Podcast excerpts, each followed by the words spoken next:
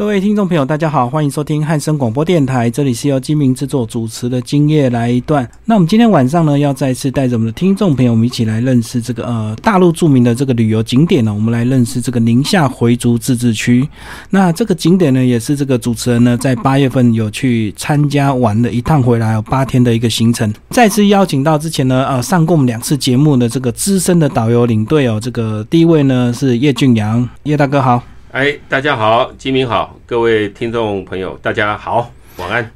那第二位呢是我们的张真吉，嗨，吉哥，嗨，来汉森的各位听众好，哎，还有金明好。那我们今天要来这个跟着我一起来聊聊宁夏，因为主要是这个主持人刚去完回来哦。那这个呃呃叶哥之前也有带过团嘛，哈。对对对对。不过后来才知道宁夏其实是蛮冷门的旅游路线呢。因为基本上哈，那个宁夏。回族自治区啊，因为宁夏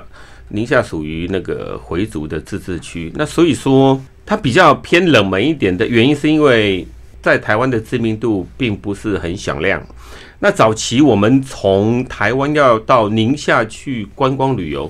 几乎很少。几乎几乎很少啊，那也没有像说那个呃直航的那么方便。我们早期都是转机啊，转的头晕脑胀的啊，从北京转啊，从台北转，或者那台北飞北京，或者是说台北飞西安，台北飞香港，三种那种转机的方式。所以说基本上，因为可能宣传力度的关系，也由于说一些历史的一些文化。不太受到被重视啊，不太受到被重视。像我们在对中国大陆了解的一些行程当中，比如说内蒙古啦、丝路啦、呃新疆啦，呃类似这个类似这个呃宁夏，基本上来讲啊，会比较四维一点。因为可能也是它这个第一个省份也比较小了哈，那再就是它周边的景点都比它有名很多，包括它旁边这个甘肃，对，所以一般人可能就直接到甘肃到新疆，可能就不会想要到宁夏。对，因为我们走那个，比如走丝路的行程哈，走丝路的行程，不管从呃西安出发，或者是从新疆的乌鲁木齐出发，这个终点起点哦，其实基本上都会绕过所谓的宁夏，真的都会绕过。那路线的安排上面来讲的话，为什么会绕过？其实，呃，如果说还要再真的进入宁夏去玩的话，可能天数上会不够，是是是，所以它就是被牺牲掉的这个呃省份就对了。不小心吧，我觉得应该是不小心被牺牲掉了。像现在已经有专门的那个旅游路线在做宁夏这一块，我觉得蛮好的。然后那个吉哥也帮我们介绍一下，你虽然呃没有带过宁夏团哦，但是对回族应该也有一些认识，跟我们介绍一下你这个。呃，了解的回族啊，因为宁夏大部分都是回族人嘛。对，这个其实要讲到老共当时哈解放整个中国大陆之后，其实他刻意的要让边疆稳定，所以一般来讲，在回族、藏族跟其他的少数民族的自治区，应该是少数民族在那里人最多。可是他有一个叫做边疆军团，他直接把军团。驻地化，然后就在那里屯垦。所以在宁夏的话，在解放之后，它是一九五四年整个再改回自治区。其实啊，在一九四九年之前，它变成是并到甘肃里面的。哦，是，它是甘肃的一个 一个那个省辖市而已。那在五一九五四年之后，它才又把它独立出来，成为那个回教自治区。好，那当时入住的汉人。其实已经压倒过回民，它将近三分之二，可是回民还是有三分之一。那为什么现在宁夏又恢复到它原来的生机？其实有一个很重要的因素，就当初的一胎化，汉人是被严格限制，只能生一胎。嗯可是少数民族是无限的。哦。所以说，他人已经够少了，不能再限制了。对啊，所以说现在回民的整个人数就持续的上升。然后再来，因为自治区政府的他的不管是书记也好，省主席也好，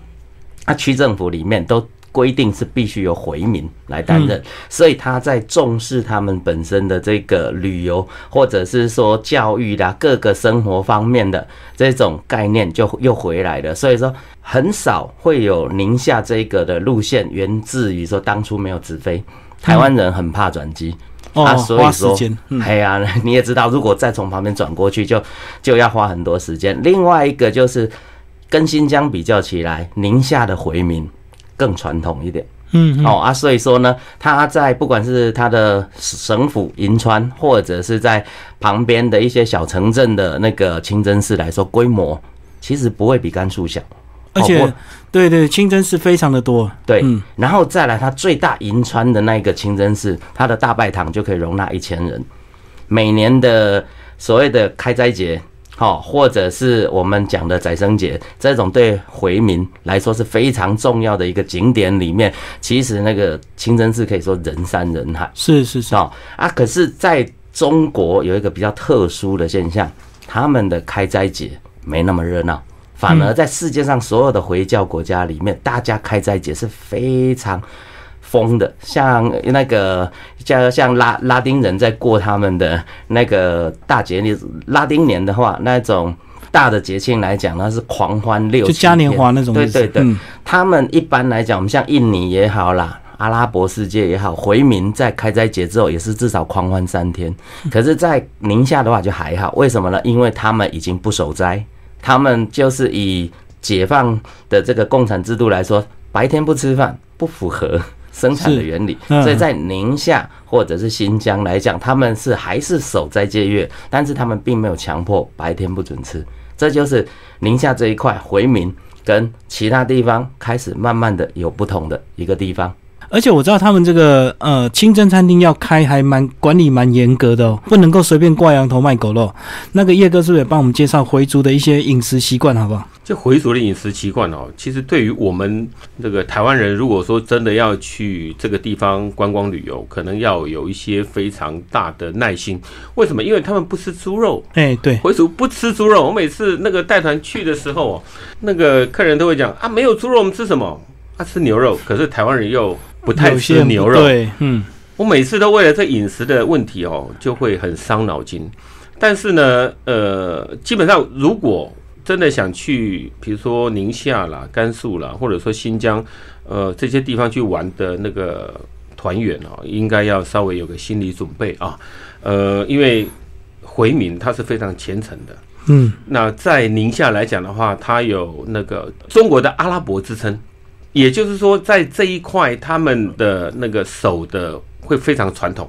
真的非常传统。嗯，那所以在他们饮食方面，他们非常非常的讲究，真的非常的讲究。你那个猪猪还不可以讲猪，你还不讲，因为我们在讲讲那什么大肉，对，哦，讲大猪肉，哎、嗯你不能讲猪肉啊。对这种东西啊，那个有时候要三令五申跟客人讲，啊，怎么没有猪啊？完了，这些怎么没有猪肉啊？完了，这一讲出去的时候，因为我们在呃旅游过程当中，不管你是自由行，或者是说你跟着团去走的话，务必一定要特别特别注意这一点。那但是在在这个地方，在宁夏这个地方，因为宁夏呃宁夏甘肃这个地方，它是属于华北，华北地区它的用餐的用餐的那饮食它比较重口味。因为在华北偏冷，偏冷呢，而且呢又比较干燥，所以说当地人吃的会比较口味比较重一点。你像当地的馕饼啦，啊，嗯馕饼的那个泡馍啦，羊肉泡馍啦，那真的是很好吃，味道可是味道都很重。但是有一点哦，如果说吃那个羊肉的时候，可能呃不太，大家会觉得说那个羊羊肉很腥膻，但是不会。嗯，我个人觉得不，因为他们他们很会料理羊肉，我觉得真的很会料理羊肉，而且那个都没有什么任何腥膻的味道，尤其那烤全羊，哎呀，真的实在是那个，我上次跟那个吉哥，我们有一起去那个那个新疆，哎呀，那个我们俩都快吃掉一只羊，料理的非常好啊，他的那个尤其那当地因为。呃，干燥，所以说他们的那个水果干果，还有那个孜然，就是那个他的那个那个烤肉酱，哎，烤肉酱类似那个东西，他做的还蛮好的。所以说呢，呃，面食、面食类的东西啦，还有那个泡馍类的馕饼啊、饼类之类的东西，还有羊肉，他们是料理的非常好。不吃猪肉，不能吃猪肉，吃牛肉。那如果说猪牛要取舍都不要的话，那也是有鸡肉可以吃嘛，对对对，也是有鸡肉可以吃啊。那嗯鱼是很少啦，啊，鱼是很少。是，呃，基本上我觉得饮食习惯大致上来讲的话，跟其他地方回族的地方，它饮食它是有严格的限制。可是我这次去那个，我们几乎每一餐都有一条鱼，那个鱼都是号称叫黄河大鲤鱼，对对对对对对对，不过应该现在应该都是养殖的吧？基本上是养殖的比较多。我刚刚讲过，呃，要吃鱼的话会比较少。嗯但是因为黄河的鱼啊，我可能要讲一下，黄鲤鱼的刺很多。对对对，那黄河的鱼真的刺很多啊，嗯那个可能我们那个因为一般台湾都吃海鱼比较多，那你们一餐有有鱼，那我觉得那个鱼就是非常的稀少。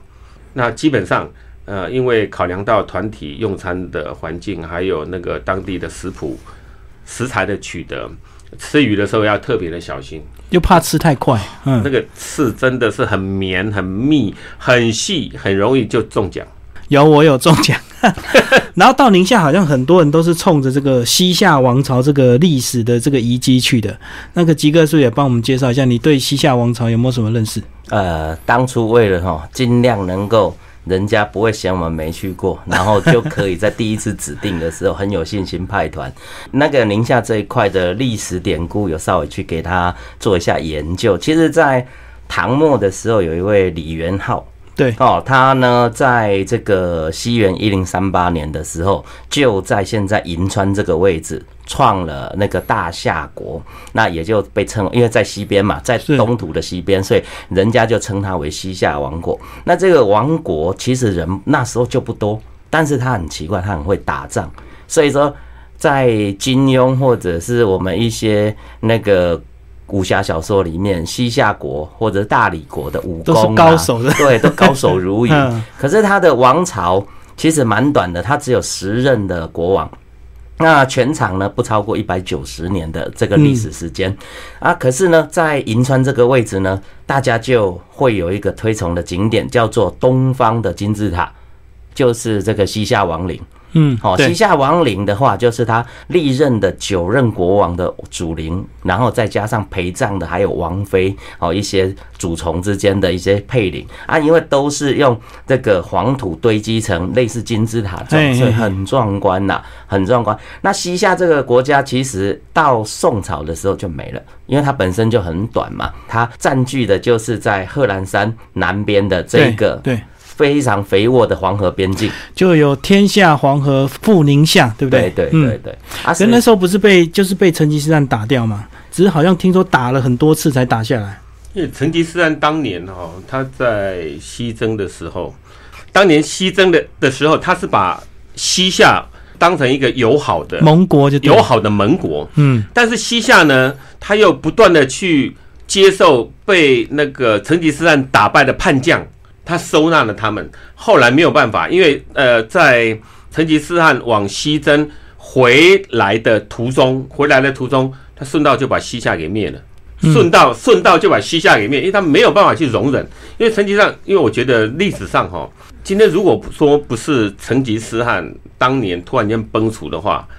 他的蒙古大军打到那个地中海的地中海东岸的时候，我告诉你，这绝对越过地中海，整个欧洲都会是 是中华民族的版。所以说，西夏王国，因为我去蒙古很多次，当地的导游啊，或者是文献历史都记载，都记载说，呃，成吉思汗在回来的途中，顺道把西夏给收了。啊，嗯，顺道把西夏给收了。所以说，我觉得那个西夏，因为西夏的历史跟地理哦，它它的位置是非常非常的特殊，它真的非常特殊，因为它就在那个那个蒙古的南部，对，然后呢，它又它的那个那个控制着控制着那个中国还有西域这些那个帮族的一些那个重要的关卡，你往东一定要经过西夏，你往西也要经过西夏，嗯。你再怎么绕都一一定要经过。所以说，呃，成吉思汗当初的战略也是对的。他在打仗的时候，那个西夏，那你不要吵，啊，那个反正我们当盟国，要回来的时候就顺便把它收掉。然后他主要那个当初那个能够抵抗成吉思汗，就是因为贺兰山嘛。对对，因为贺兰山贺兰山这个是不是就来帮我们介绍这个贺兰山非常有名的景点？这个贺兰山岩画，然后说几千年前到一万年前的岩画刻在石壁上，这样。因为这个岩画哈，之前我去的时候，它已经存在很久了。那因为宁夏这个地方它的气候干燥，它对于一些文物的保存是非常好的，因为它那边又没有地震，然后黄河泛滥的时候又水淹淹不到，水淹淹不到，然后那个贺兰山的它的地势高。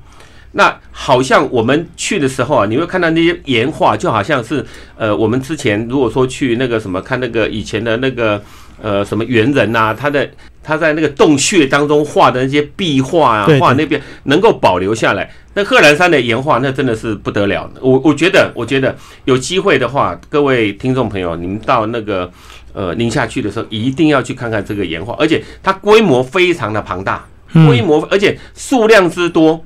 也就是说，在早期我们往前推算，呃，宁夏的历史啊，就以前西夏历史将近有从三万年开始往前推哈，往前推。有有人的时候，对对，有人的时候大概是三万年前，然后慢慢慢慢的累积，因为以前的人他不会有什么呃音乐啦或者什么东西，他只会用他的那个手上有的东西，他去刻画，比如说在那个那个那个岩壁上面啊，岩壁上面，而且。它刻画下来的时候，因为我刚刚讲过，它没有风灾，也没有没有什么地震啦，也没有水灾啦，所以说这些东西都能够保存下来，而且数量非常的庞大。那个一片山，还有那个一个洞穴当中，它呈现的东西都非常的多。几千年累积的，而且呢，好像还有这个西夏文刻在石壁上，对对对，所以西夏的人也有去刻。对，因为嗯，这这些东西哈，就是呃历史是非常非常的悠久。那但是为什么呃宁夏这个地方对于早期我们呃台湾要出国观光旅游的人很少去做选择？因为一方面可能就是我刚刚讲过的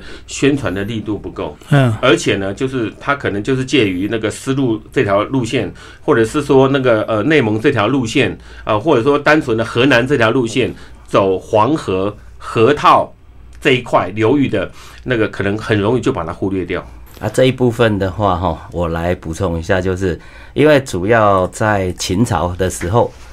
这一块包括贺兰山这一块，它就属于叫做北郡地，嗯哦，它的名称叫北郡。那驻扎的人是谁？驻扎其实是蒙恬，秦朝大将。那所以为什么秦朝的时候就派了一个大将到这里驻扎？因为从不管是唐宋元明清，或者是秦汉演义当中，其实匈奴出没的河套地区都是兵家必争之地。那我们在这一块岩画里面，当然最原始的就是旧石器时代的三万多年前的人。可是后期驻扎在这里的，包含秦朝的人，或者是西夏王朝的人，他们其实都借助这个石洞在做什么？在藏兵。嗯嗯，哦，因为他住在这里面方便，然后呢又可以避免水患，又可以避免炎热的天气，还有其实它整个宁夏区域的话，平均的海拔都在一千米以上。高原地区占了将近六十 percent，最高的地方是三千五百多哦啊，所以说它其实年均温来讲是大概五到八度，可是呢，它在正常时候的冬天低温零下八度，嗯，那极端气候的是零下二十二度，而且而且它冬天长达七个月，中间短暂的夏天，然后头尾一些春天跟秋天，所以说它的适合人生活的时间，如果我没记错，在古代的时候都大约四个月到六个月而已嗯，其他时候几乎就是冰封。好，那介绍完这个贺兰山非常有名的岩画呢，再来就是还有一个最近被这个《爸爸去哪里》炒红的这个沙坡头风景区。然后呃，《爸爸去哪》就好像有在那个绿洲里面去拍摄，好像后来那个人潮现在就非常多。然后在那个沙坡头有个非常大的这个沙壁可以滑沙，因为我们走这条路线哦，不管是宁夏也好，或者是说丝路这条也好，几乎都是沙漠地带。沙漠地带那个刚刚你讲的那个滑坡，那个那个在任何地方都会有，但是我要比较推荐宁夏这个地方，因为它的那个沙子比较细腻。它的沙子比较细腻，而且你滑沙的时候，而且它的那个坡度啊，角度不是很大，角度不是很大。你滑下来的时候，你会感觉到你没有感觉是躺在那个那个那个沙漠，你在沙漠当中滑沙一样。那虽然有个板子会给你，可是滑起来那种感觉，你像我们在那个呃走新疆或者是走那个丝路那条线的时候，鸣沙山，我们最有名的是鸣沙山。对对鸣沙山的，对我我觉得那边的沙，那边的滑沙还不会比我们宁夏的来的棒，不会是。沙子比较粗，是不是？鸣沙山的沙比较粗，我觉得比较粗，嗯嗯嗯，但是这边的宁夏这边的比较细腻，可能是因为那个什么，那个那个贺兰山，因为它在那个冬天在吹那个北风的时候，吹北风的时候，它它阻挡了以后，而且它的那个地质的关系，我觉得是因为地质的关系。我们刚刚有讲过，我们刚刚有讲过那个什么，那个那个呃岩画，对。岩画它是可以留下来那么深刻的那那么多的东西，它的南北长两百公里，能够留下那么多的东西，而且它的那个沙子，我我觉得是因为地理环境的关系，所以滑起来是非常舒服的。这个滑沙骑骆驼，这个几乎都是这个，就是整个西北一带基本都有的哈。对对对。然后到底这个坐骆驼跟这个，现在还有人在泰国会骑大象吗？应该比较少了吧？会啊，还是会骑啊。但是感觉到底是差在哪里？因为像我是没有坐过骆驼。这个坐骆驼哈，那个我不讲坐骆驼，嗯，为什么呢？因为吉哥才刚做完骆驼回来，所以我让吉哥来讲一下，因为我的身材跟吉哥的身材是差一半的。他们其实骆驼比马还有大象来说的话，就是脾气更小，比较温驯，就对。极端气候下的一个生物啊，然后大象的话，你不要看它这样子，它其实还蛮有脾气，有的时候往后面一甩，那个鼻子上来。还往后面坐的人身上喷水，可是骆驼都没有。骆驼唯一的禁忌有两个，第一个就是说不能从它背后绕过去，因为它会害怕。嗯，它如果听到后面有声音，它腿一抬起来就踢。是哦，啊，第二个就是我们一次哈都像那个烤肉串一串，因为都是五匹骆驼一个人牵。嗯，好，然后呢，他会要求，好，他会要求最后那一批骆驼的人先上。为什么呢？因为骆驼有个习性，前面的骆驼要是起身，就跟着，它后面就跟着起身。所以前面的骆驼要是突然起身的话，后面你上不去。所以他要求的是从后面开始做，大家都做好之后，他才叫第一批骆驼起身。然后第一批骆驼一起身，身子一牵，第二批骆驼自动就跟着起身。全程来讲的话，我做过都，我做过三次，都蛮舒服的。然后主要就是双峰骆驼在中国比较普遍。然后呢，它自然的这个凹垫，对，好，然后肉垫又软。你想想看，九十几公斤，比起它的货物来讲，我还算轻的。所以那个骆驼看到我的时候，哼一声，很轻，它就起身就走了。所以说哈，在骆驼来讲，那一头骆驼，那骆驼来讲哦，它再多重的人，其实大家不用，第一个不用害怕，第二个是它很温驯，而且说走就走，说停就停。啊，再来，它整个走，因为走在沙地跟那个硬地就差很多。它走在沙地的时候，你会忽然变得很平稳，因为它的脚垫就会帮忙吸收那个冲击。可是它走在硬地的时候，你身体就会上下起伏，像破浪一样。所以说，有的时候刚从那个集结区走出来，客人都比较不舒服，因为要跟着晃。走在沙地比较舒服，就对，因为沙地比较柔软，它那个震动力也比较小。对，而且它的脚垫自动跟它结合的时候，你忽然好像就坐在一个很平坦的那个交通工具上面，没什么感觉。然后这个我们讲到这个沙坡头，它前面就是黄河嘛，吼。那黄河的是不是也帮我们稍微介绍一下？这个如果往上走就到甘肃了。黄河的流域啊，它发源于巴彦克拉山。流经的那个那个省份非常的多，九省。我们以前小时候对对对对对啊，有时候哈，那个想想我念书的时候，这个没有毕业，居然是为了那个地理这一科，我就觉得非常的懊悔啊。虽然说从事了这个行业，嗯，但黄河来讲，呃，我觉得黄河它哺育了非常中华民族，中华民族的发源地就在黄河。那因为黄河的发源地，然后再来经过就是河南的部分，所以当年五胡乱华的时候，为什么？所有人都往南边跑，往南边跑的我们就简称客家人，我们简称客家人。所以黄河流域对于呃我们台湾的呃台湾人的印象来讲的话，其实长江的名气比较大，长江的名气比较大，因为江南嘛，江南江北，江南江北。但是呃黄河流域是大概最近十年，我觉得哈。可能最近十年以来才会慢慢的被开发出来，就是我刚我们刚刚讲过，我们一直在重复的提，蒙古也好啦，呃，内蒙也好啦，宁夏也好，陕西也好，甘肃也好，乃至于新疆，它都是因为黄河带、黄河流域一带的关系，它慢慢的牵引出来这些旅游的行程。嗯，那你说黄河第一湾，那我们在兰州的时候。很多的行程是沿着黄河流域在走，是，尤其是你到郑州，尤其你到河南去的时候，你还会坐那个什么，那个那个呃游艇去走它的中下游，走中间那一段，亲自去走，亲自去走。黄河的水之所以的浑浊，人家讲说啊，那个什么什么跳到黄河也洗不清啊，什么，其实很多的典故，很多的旅游景点，黄河流域。对于我们呃中华子孙来讲的话，它是个非，我觉得它是个非常呃非常棒的呃非常棒的那个旅游的开发区。那只是说我们对于我我们对于黄河的了解，我们对于黄河的了解，可能需要各位听众你要亲自的去领略，真的要去亲自的领略，你才能感觉它有它的浩瀚。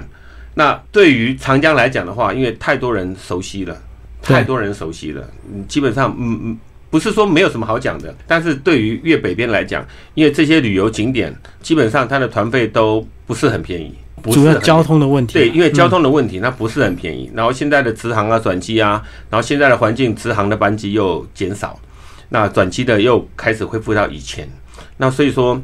我觉得，呃，各位听众，如果说有机会的话，真的可以去往华北地区。大西北地区可以去好好去走一走，新疆的南北疆也好啦，然后那个丝路这条啊，然后再来蒙古呃内蒙内蒙这一条，我觉得都可以去开发，乃至于我们到越往西边走，如果说要去往西藏，呃，走青藏铁路，走青藏铁路也是要也必须要从那个呃宁夏那个西宁开始走，这些东西都是我觉得我我觉得慢慢的，我觉得可以大家可以接受的范围之内，应该可以去好好的走一走。而且这个因为地域的关系哦，所以这个一般行程好像都操作都要十天以上，对不对？对，就很少这个七八天的啊。刚好宁夏可以八天是最基本的配备，是七八天是最基本的配备。一个航次，一个航次，一个 pattern，它回来来回大概八天左右，差不多。但是你如果说要走到那个像那个我们走那个北疆啊、南疆啊，或者是走那个。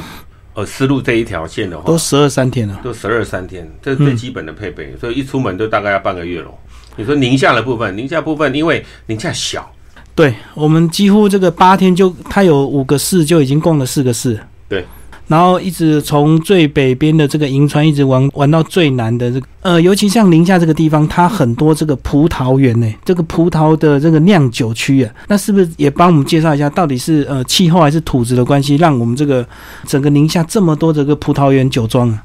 这个问题哦，要请教吉哥，他有 吉哥最会喝酒，这吉哥对于酒啊，那品味是非常的高的啊，这个我没有。不是不能回答，我是觉得这个专业的问题，让更专业来回答，更专业的人来回答。来帮我们介绍一下这个呃，其实也不只是宁夏，包括这个新疆也很多这个酝酿葡萄酒的。对，嗯，那这里的话就是我们又回到宁夏基本的地理特性。宁夏其实用我们的手掌举起来，它跟台湾几乎长得有点像，但是又不全然像。我们台湾有个雪山山脉，对，东北向西南。它有个贺兰山，东北向西南，嗯，然后呢，宁夏是台湾接近两倍大，它六万六千平方公里，台湾三万六，然后呢，河主要河川就是这个黄河，是从贺兰山的西南角流进去，然后稍微轻微往东北转，然后过去之后，其实进陕西就准备进入所谓河套，就是所谓的河套，其实就是黄河的泛滥区了，嗯，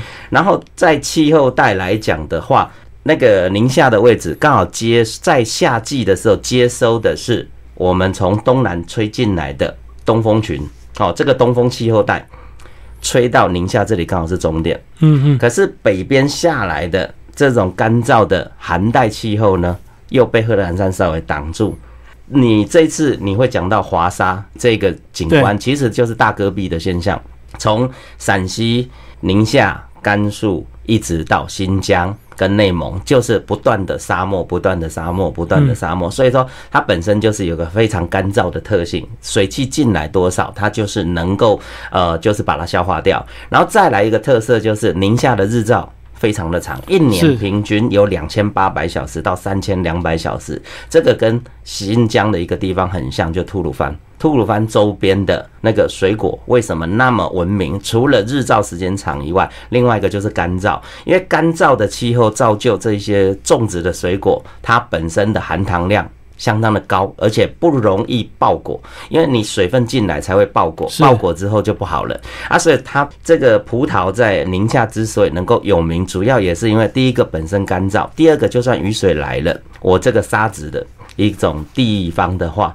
就可以很容易把多余的水分卸掉，所以它它在这个不管是我们吃的葡萄干，或者是做酒类的时候，它的含糖度非常的好，好，这个就是它天然的一个地理气候造就的。其实不止葡萄，瓜果类的东西啊，有西瓜也特别对，西瓜啦，还有那个什么那个梨呀。啊，苹果啊苹果也很甜。然后那这些瓜果类的东西哦，嗯。其实还有那个什么呃，宁夏很有名的那个枸杞啊，极品的枸杞啊，都在宁夏。而且枸杞一定要用手摘，对对对，那个这些东西是因为气候的关系，造就它当地比较丰富的一些物产，中药也呃，枸杞啦，还有瓜果类的东西、葡萄类之类的东西，因为气候还有它的地理环境造就了这个一方的那个水土，所以说你看看，你到其他的地方去吃那些葡萄就，比如说江南也有葡萄啊，嗯对不对？因为像吉哥，我们都常常去那个江南，到无锡啊，那个什么乒乓，那个什么那个飓风葡萄啊，那么大一颗，可是不甜。不甜，还有点酸。嗯，但是呢，那个在西北地区哦，在在华北地区，他们的那个什么那个葡萄，虽然说个儿不大，可是呢咬下去哇，真的是甜。真的是甜，我最喜欢吃那个马奶子，马奶子就是有点椭圆形的那个哦，那个咬起来那个口感是非常好。那我们今天简单介绍完宁夏这个景点之后，这个一般呢、如果是你是春天或夏天去，这个一般的穿着都不会有问题。那如果是冬天去这个地方的话，有没有什么特别要注意的一些穿着或者是行李？穿着，那就要非常非常的注意一下，因为在宁夏地区哦，它的那个呃，刚刚吉哥有讲到，它的冬天大概有七个月，将近半年的时间。可是，在另外半年的时间，另外另外，我们我们我们现在讲的另外半年的时间，嗯，另外半年的时间，其实在白天白天是比较热，可是晚上的时候，它日夜温差就比较大。对对，日夜温差比较，而且有时候会，哦，我之前去的时候大概落差会到十度到十五度左右。嗯，所以它入夜的时候呢，因为地区空旷，那个风一吹啊，那个那个还是会蛮冷的，嗯还是蛮冷的。要去那边旅游，你大概夏天的衣服你也要带着，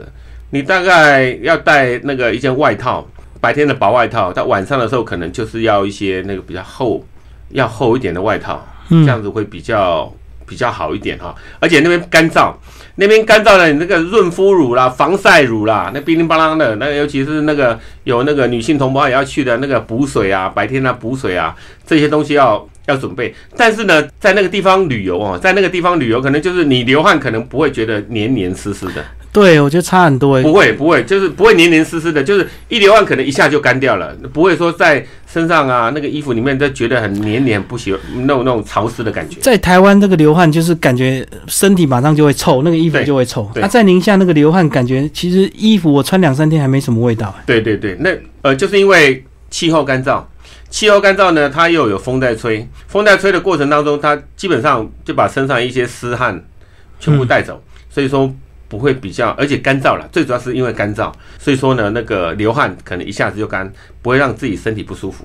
那今天非常感谢我们的叶哥跟吉哥来为我们的听众朋友介绍呃宁夏回族自治区哦。那呃听众朋友如果对呃两位有兴趣的话，也可以追踪他们的粉丝页。哎，最后两位也帮我们介绍一下你们的粉丝页吧。吉哥呢，他有一个粉丝页叫张阿吉的游乐世界。那我们的叶哥呢是叶教授海天游中啪啪走粉丝团哦。那这两个粉丝页呢也会标注在我们这一集的节目预告下方。那听众朋友呢，如果对他们有兴趣，也可以加入他们的粉丝，一起来追踪他们的一个旅游动态。那他们两位呢，也分别属于这个东坑旅游以及超游旅行社，那都是我们这个龙游天下联盟。哎，最后再帮我们介绍一下这个龙游天下联盟，这个当初为什么要策略联盟？再帮我们宣传一下。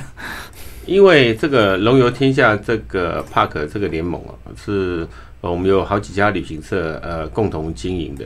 那因为每家旅行社专长的项目都不一样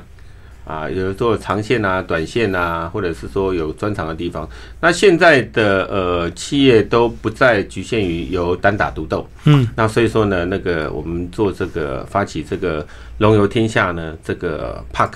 啊、这个联盟就是希望说能够有更多的产品出来，能够让我们的好朋友能够去参加，然后有一段非常好的旅游的经验。非常感谢听众朋友收听我们这一集的经验来一段，期待下个礼拜的听众朋友有兴趣继续收听我们的节目。好，谢谢，拜拜。谢谢大家，拜拜。谢谢。